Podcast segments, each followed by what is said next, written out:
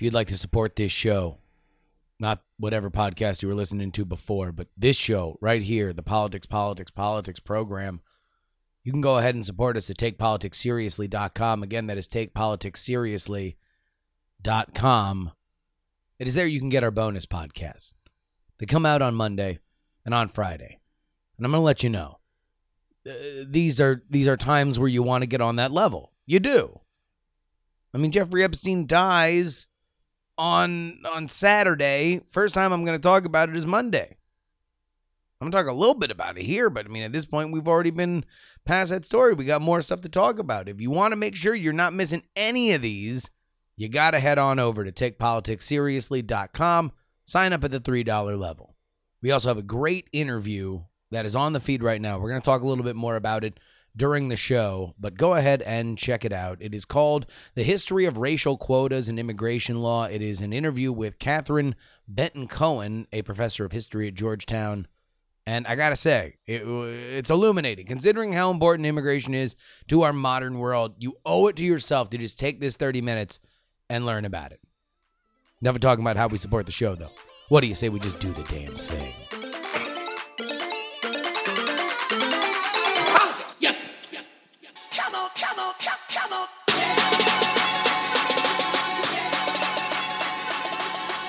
Ladies and gentlemen, hello, hello, hello. Welcome to yet another edition of the Politics, Politics, Politics program. My name is Justin Robert Young, joining you again from the fine city of Oakland, California. I can guarantee you that I will end this episode in Oakland, unlike last week when I had to catch a plane to Vegas. By the way, big shout out to everybody that I met at DEF CON. It was awesome to see so many of you guys out there. And uh, thank you to all the folks who came up to the Hak5 booth where I was helping out my buddy Darren. We got a lot to talk about here, though. Is Trump in trouble?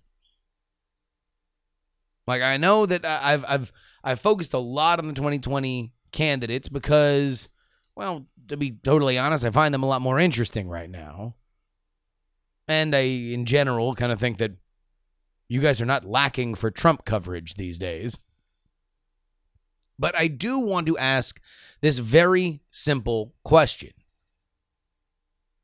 if this continues to go the way it's going, is Donald Trump in trouble right now? Because I would make this argument. Either we are going to watch things boomerang for him, we are going to watch things recover, or Donald Trump is in serious danger of not being reelected, or at least increasing his odds that he will not be reelected. I'm going to pick three things. None of them have to do with impeachment. None of them have to do with removal. None of them have to do with Russia. None of them have to do with Robert Mueller. I'm picking three things. Three things that I believe will have consequential ramifications on his 2020 campaign because there's not a lot that he can blame it on. These are him. These are his signature items. We'll start with the one that I've talked about the most North Korea. Quite simply, Trump gave away the farm. He now regularly says that a dictatorial leader of a country is a beautiful letter writer. He says that he wants North Korea and America to walk hand in hand into North Korea uh, being a functional member of the international society, an economic powerhouse. He, on a whim, became the first American president to step on North Korean soil. That's a lot to give up. Aside from aid, economic aid, removal of sanctions, that's pretty much all the song and dance you can do. If this is the diplomacy game, you're at nut cutting time. It's time to to make moves. It's time to either see action or you start taking action in hopes that you will draw them out. He has done all this for what? He got no leeway on joint exercises with South Korea. North Korea petulantly started firing off missiles and then questioned the resolve of the United States. And even then, how much is really possible with North Korea. If you were just having unilateral talks between Donald Trump and Kim Jong un, how much is possible when it's very clear that China is the one pulling the strings? Which brings me to number two China. Trade wars are easy to win, and someone needs to stand up to China. Well, Trump's insistence on the latter is testing his resolution on the former. Trump made headlines two weeks ago saying that he would no longer delay a larger block of tariffs that would greatly make it cost prohibitive comparatively to where we were to do business in China. This is putting your money where your mouth is. This is you saying to China that if you are not going to give us better and more favorable terms, if you are not going to be a good trading partner with you, then I will make it harder for American businesses to trade with you at all. So, what happened? Well, this week he blinked, Trump did, moved the start date of those tariffs back to December. Why? Because between now and December, we are going to see a lot of goods move from China to America because that's the Christmas stock. Your Christmas presents that you are going to buy in several months, they are on their way from China between now and December. So, at the request of some American companies, that start date got moved back. But here's the question if Trump already moved his red line, how many more times is he going to be able to make sure that his home team isn't restless? How many more coupons does he have, and how seriously does China take him? That being said, China doesn't really look too hot right now either.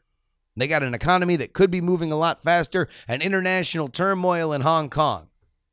That Hong Kong protest is ugly. It is bad. Let me put it like this. On Monday, I put out a free political newsletter wherein I made reference to some of the conspiratorial theories around the death of Jeffrey Epstein. I personally think that there's probably a larger story that needs to be told about the Epstein death, and so I expressed that. what I got back were several well meaning but very voluminous emails describing to me the danger of even interjecting myself into conspiracy theory and how much I can be somebody that should be better about that. To which I understood. I ran one of them in full the next day.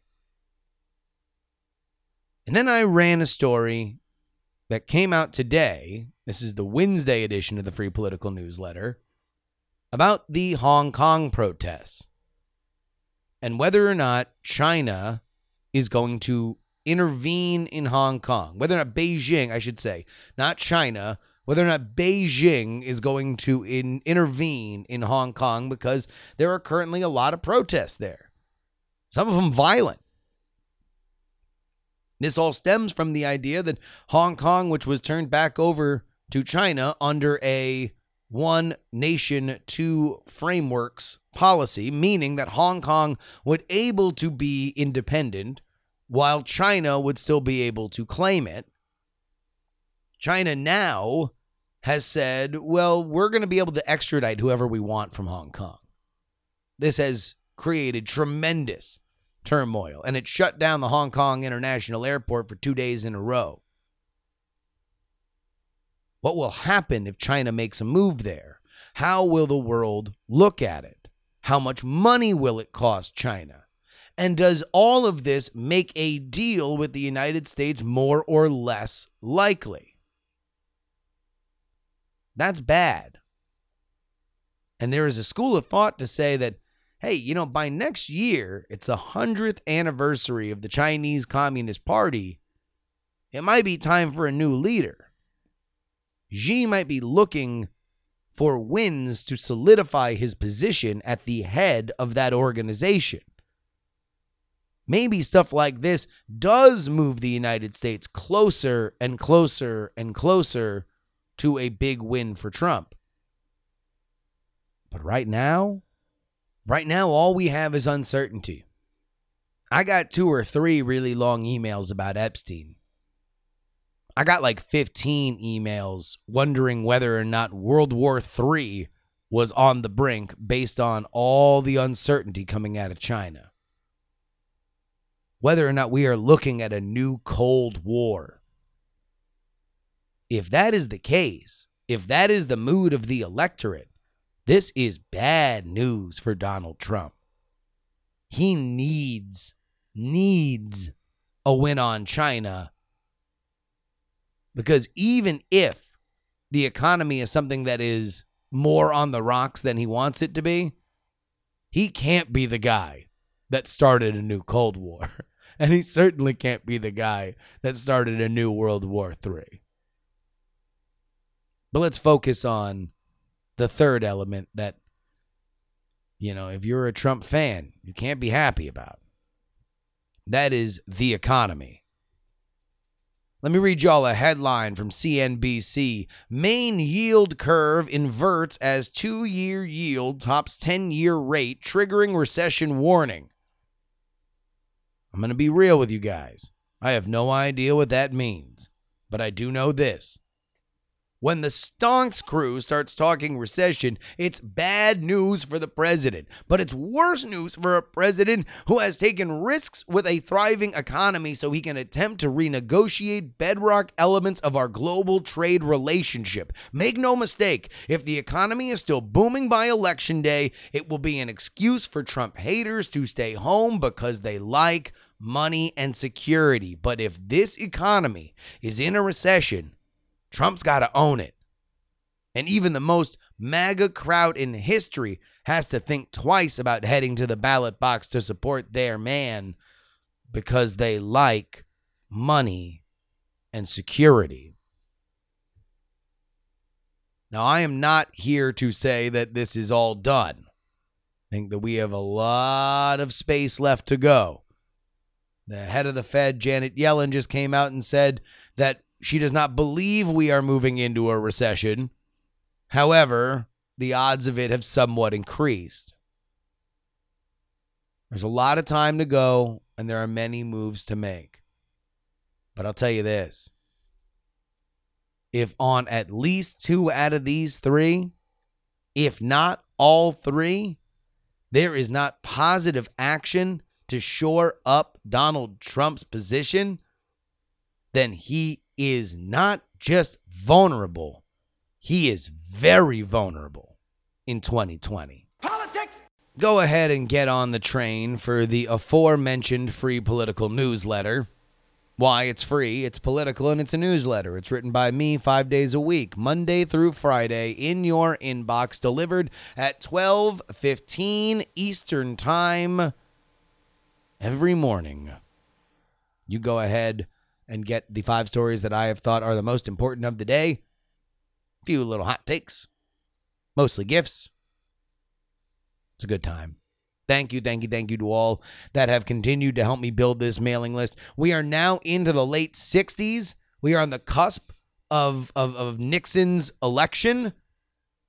That means that we're at 1967 or 68 in our, our, our, our count as we're building this up. So please continue to throw this out to people that you might think uh, would like a five day a week, uh, uh, irreverent political newsletter in their lives. This is the lifeblood of this community. And I am so, so, so happy to be a part of it. So head on over there right now, free political newsletter at freepoliticalnewsletter.com.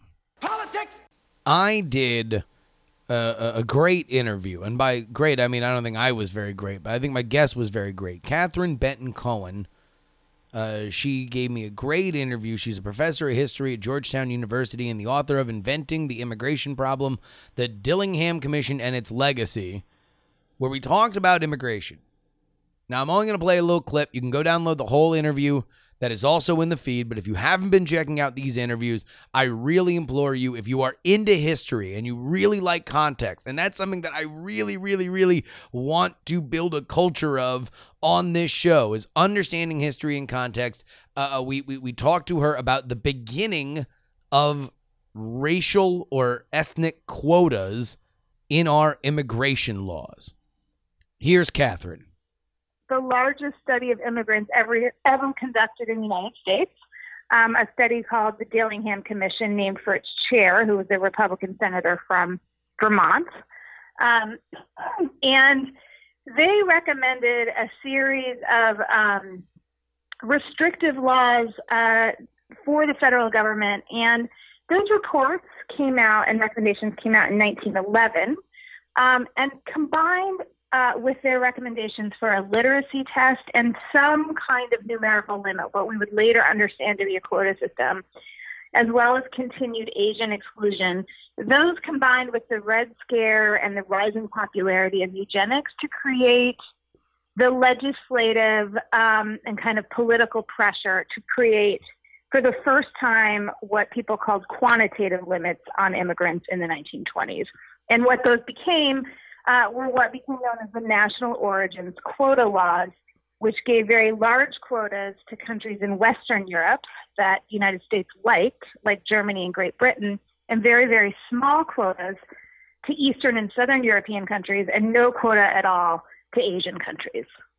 Really an incredible watershed, um, in my view, um, in the history of immigration law. We take for granted the size and scale of the pardon me of the bureaucracy needed to regulate immigration. Mm. But that kind of federal power was very new in the early 20th century and very controversial.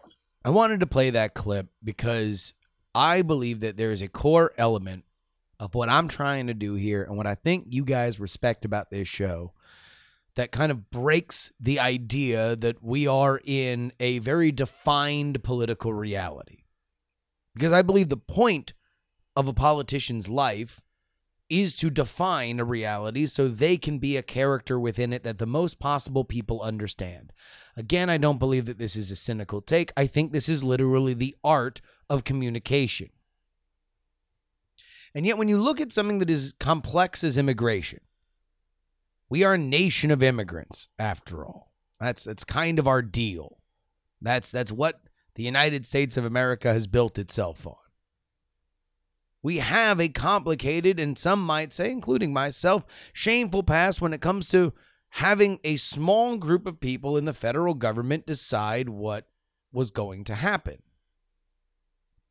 Now, whether or not you view this as federal overreach or you view this as racist people in Washington, D.C., deciding which good people should be allowed in and which bad people should not, doesn't matter. What matters is that we understand that there is a past and that we are currently in the present and that at some point there will be a future. And remembering what happens now and applying what happens then will affect what happens going forward. So when it comes to immigration, we do we we touch a lot in this interview, up to and including the the fact that I've I've always been blown away by the fact that I grew up in South Florida. South Florida was a ground zero for the wet foot dry foot policy. This is the idea that if you are from Cuba and you make it to dry land in Florida, congratulations, you're now here legally. If the Coast Guard stops you out in the waters, then you got to go back. And also, by the way, this is only for Cuba. This is only because of the Cold War. The Dominican Republic, Haiti, any other nations in the Caribbean? No, sorry. You could be operating a business in the United States, in Miami, in Little Havana, in Hialeah, in Orlando. And next thing you know, if you don't have your papers right, you're out of here. I think a lot of this kind of stuff is arbitrary, but we get so wrapped up in the political facets of all of it. Everybody wants to use something as a club to beat their neighbor with that sometimes we don't realize that there's a lot that we can bond on. So go listen to that. I know this isn't a contemporary political segment here in the middle of the show. Normally I do those, but we're going to talk a lot about immigration going forward and Consider this a little amuse bouche. Hey, it was a really good idea to end that segment, which was relatively serious, with the phrase amuse bouche. Wrong! Oh, well, if that's the case, then it's probably time for the.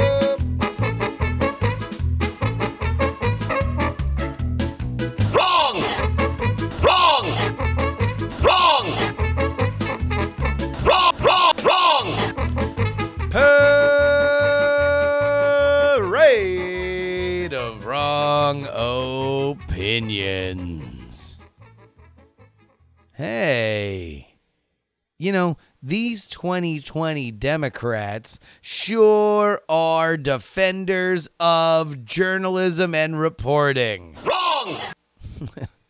I mean, you know, when it's about their enemies, they are. But uh, this is from the Hill. Democratic contenders unload on the news media. The Democratic presidential contenders are letting loose with a barrage of attacks on the news media, ripping national outlets for what they say are biased coverage of their campaigns or unfair double standards in covering Donald Trump. Bernie Sanders has led the way, making his grievances with the corporate media central to his anti establishment campaign. The Sanders campaign took it up a notch this week, calling out CNN and, and NBC by name and making the case that the Washington Post is covering him negatively because he's been critical of the newspaper's billionaire owner, Jeff Bezos. I mean, it's certainly not because his poll numbers have softened, right? No, it's got to be bias.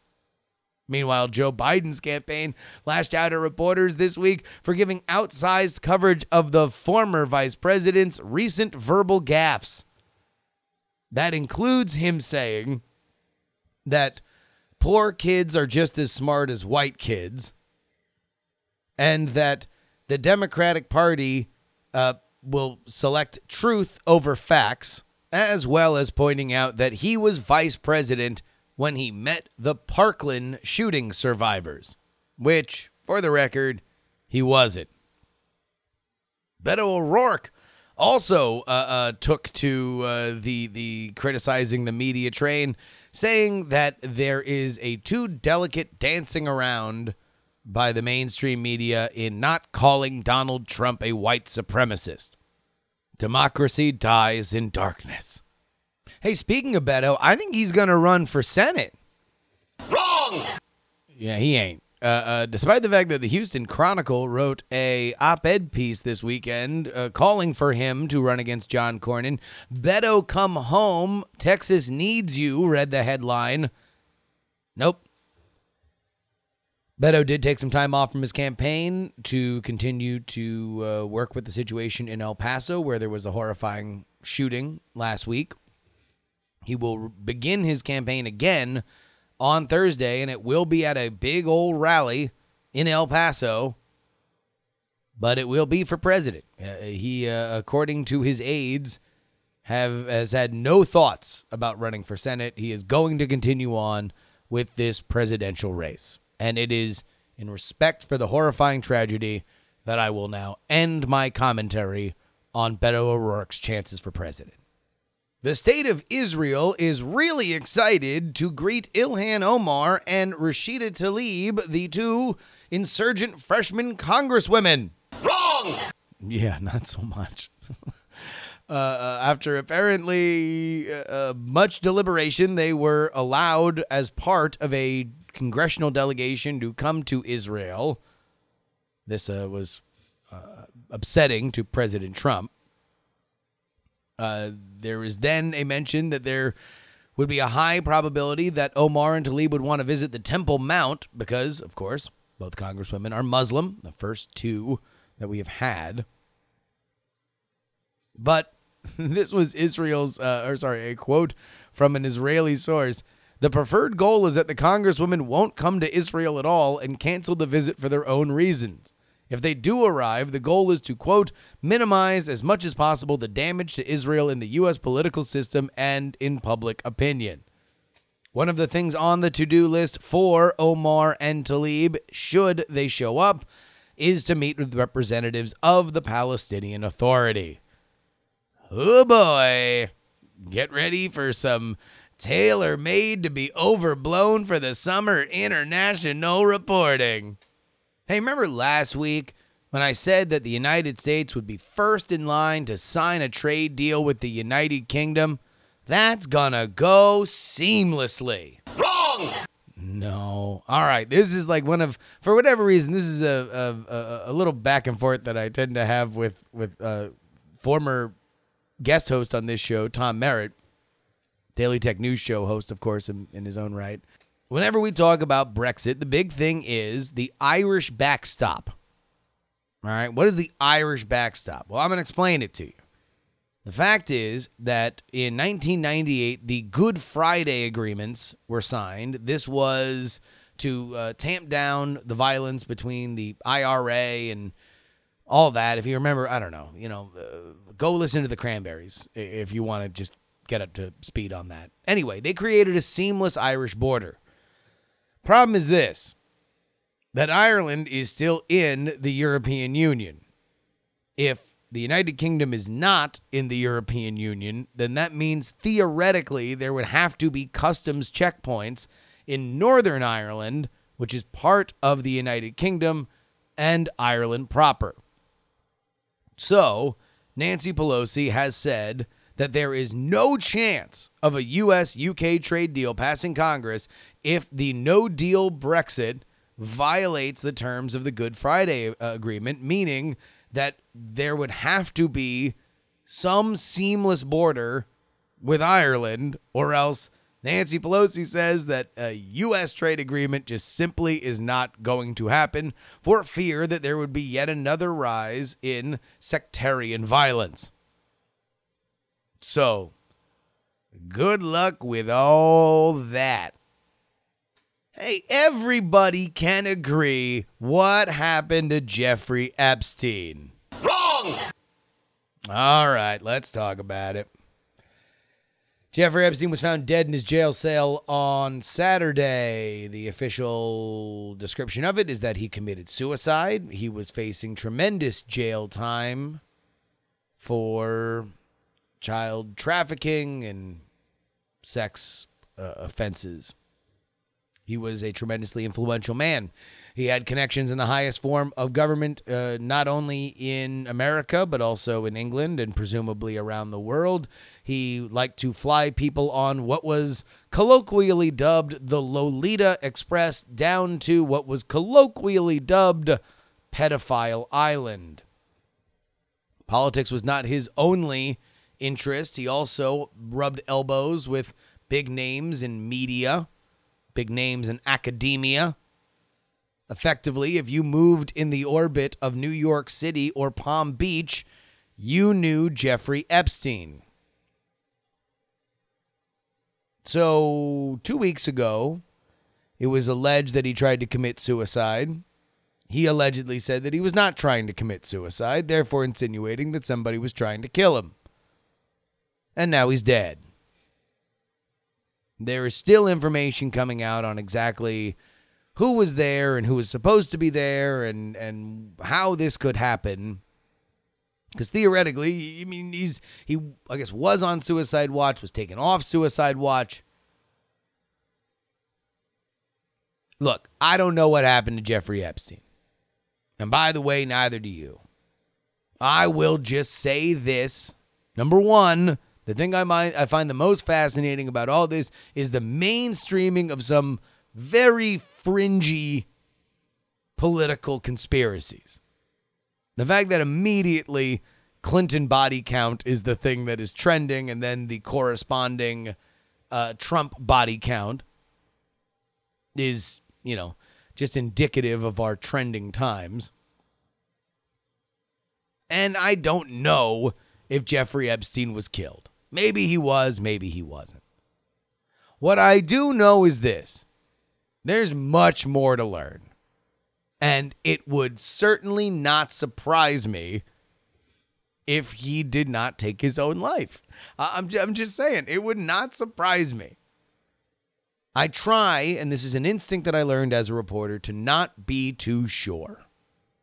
That's how you really get yourself in trouble. Is when you are too sure of something, when you are using your priors to guide your journey for more information. Now, on some levels, you have to work with your instincts, but trust but verify is supposed to be the way that you go about things. So, when I sent out the email that said Jeffrey Epstein, quote unquote, kills himself, or quote unquote commits suicide, I forget which one I used, that is a little tongue in cheek. But also, I'm going to go ahead and not be sure about this one for a little bit. I'm going to go ahead and see what comes in. Because, by the way, one of the things that came in via CBS yesterday was that an inmate said that Jeffrey Epstein was shrieking in his cell before he was found dead. Shrieking in his cell. I don't know how many times a suicide has been preceded by shrieking but I'm not here to say that he that somebody killed him. I'm here to say I'm not sure. And I'm to continue to be not sure. Hey, here's something else I'm not sure about. Who's to win the 2020 Democratic primary? Which is why we have a brand new, ooh, tantalizing poll to talk about. But before we do, there are a few folks who are just not going to be able to be a part of things. So Gillibrand, Steyer, Castro, Klobuchar, Gabbard, Yang, who, by the way, qualified for the debates, uh, Booker, and O'Rourke, I'm so sorry, but. I don't see how you can hate from outside of the club. You can't even get in.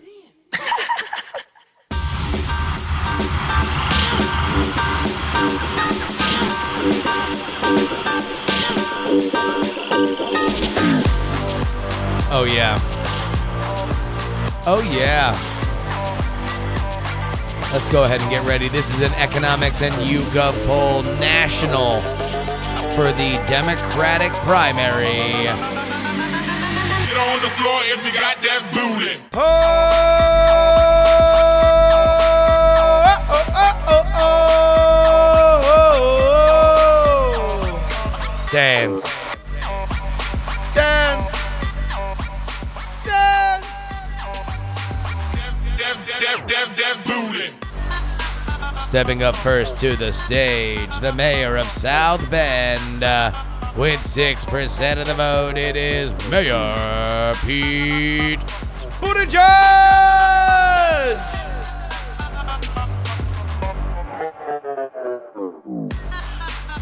With 8%. She is your senator from California, Kamala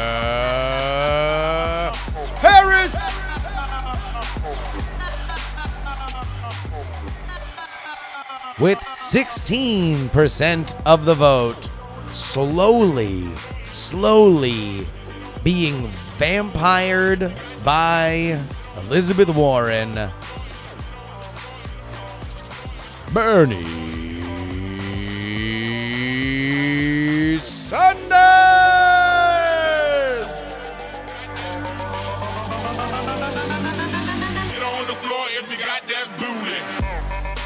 But now your headliners.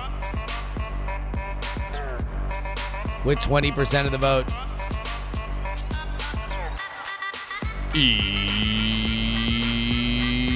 Elizabeth Warren.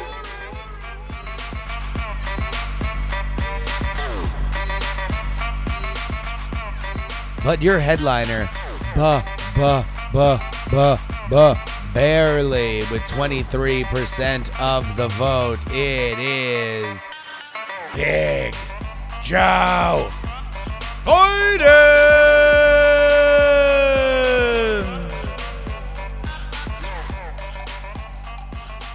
That's within the margin of error, folks. That is the best Warren poll in history so far.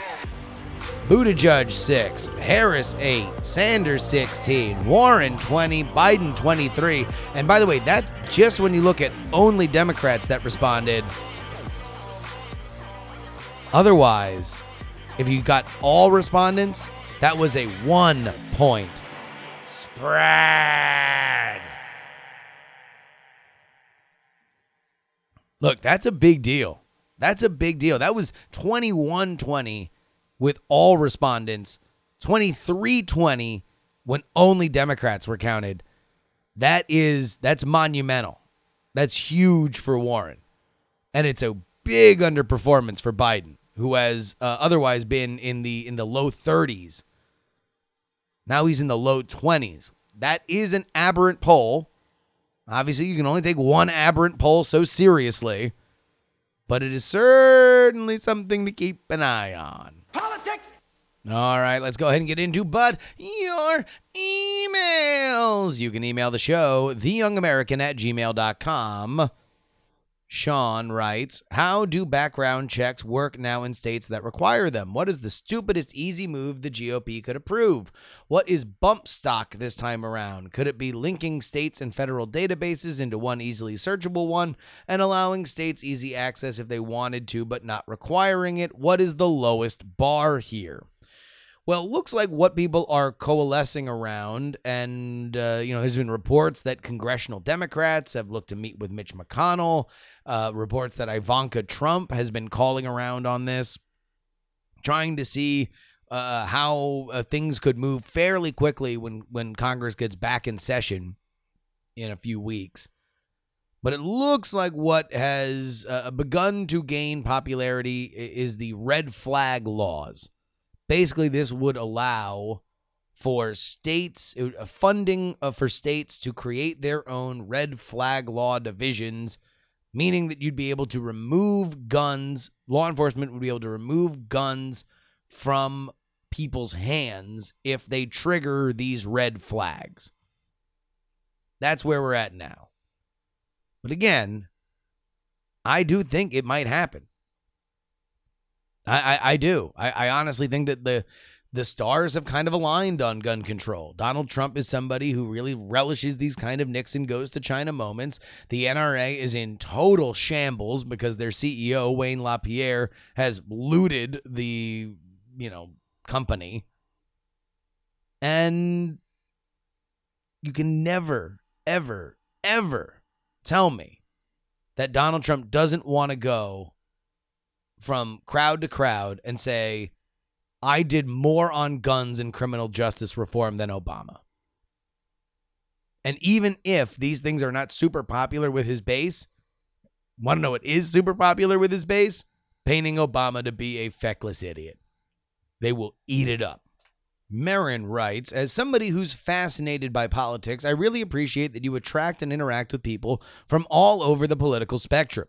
It's rare that you can view an opinion uh, like Roberts. Uh, there was a guy who wrote in basically to our free political newsletter saying that he doesn't like Trump, but he'll vote for Trump if it, you know, means not voting for one of the social justice Democrats, basically. So you can read his opinion as a statement. Not really much emotion either way. It's just facts through his explanation. I can understand his perspective, even though I think you can always just not vote. That'd be protest enough. I'm on the other side of the world and I know exactly where I sit, left on just about everything. But it's nice to be able to read about how people on the other side of me ideologically feel without commentary or spin. A lot of the way media talks about this, they have to make everything into a moral argument rather than people have an opinion. We can let that lie and only dig into it if it makes sense to. So thanks. Marin, thank you. Thank you for getting me. And finally, Dominic writes Political horse racing is stupid. Weird that I like your so so much, right? Who's up? Who's down? Who gives a shit? Anyway, I do take great pleasure in watching Kamala Harris fall to where she belongs. I think Tulsi Gabbard contributed to the boat sinking uh, uh, for her most, if I had to guess. I think she has one of the lowest chances of all the candidates to beat Donald Trump, too, which will be the primary reason that I don't vote for her. But that's another email. Well, thank you, Dominic. And that about wraps it up for us. I want to remind you guys that you can support this show at payjurydaily.com. You can write me at theyoungamerican.com. You can sign up for my free political newsletter at freepoliticalnewsletter.com. Music has been provided by Valesco and Trop Killers, and you can find me at Justin R. Young everywhere. You can also download archived episodes of this show at bonerwars.com. If you want to have political discussion 24 hours a day, seven days a week, you can head on over to my Discord, bit.ly slash jury discord. An always on chat room where cool people who like this show discuss politics without wanting to rip each other's throats out. Is that pretty sweet? I think it's pretty sweet. Until next time, is your old pal Justin Robert Young saying that some shows talk about politics, others talk about politics, and still more, they talk about politics. But this is the only show that talks about oh, Come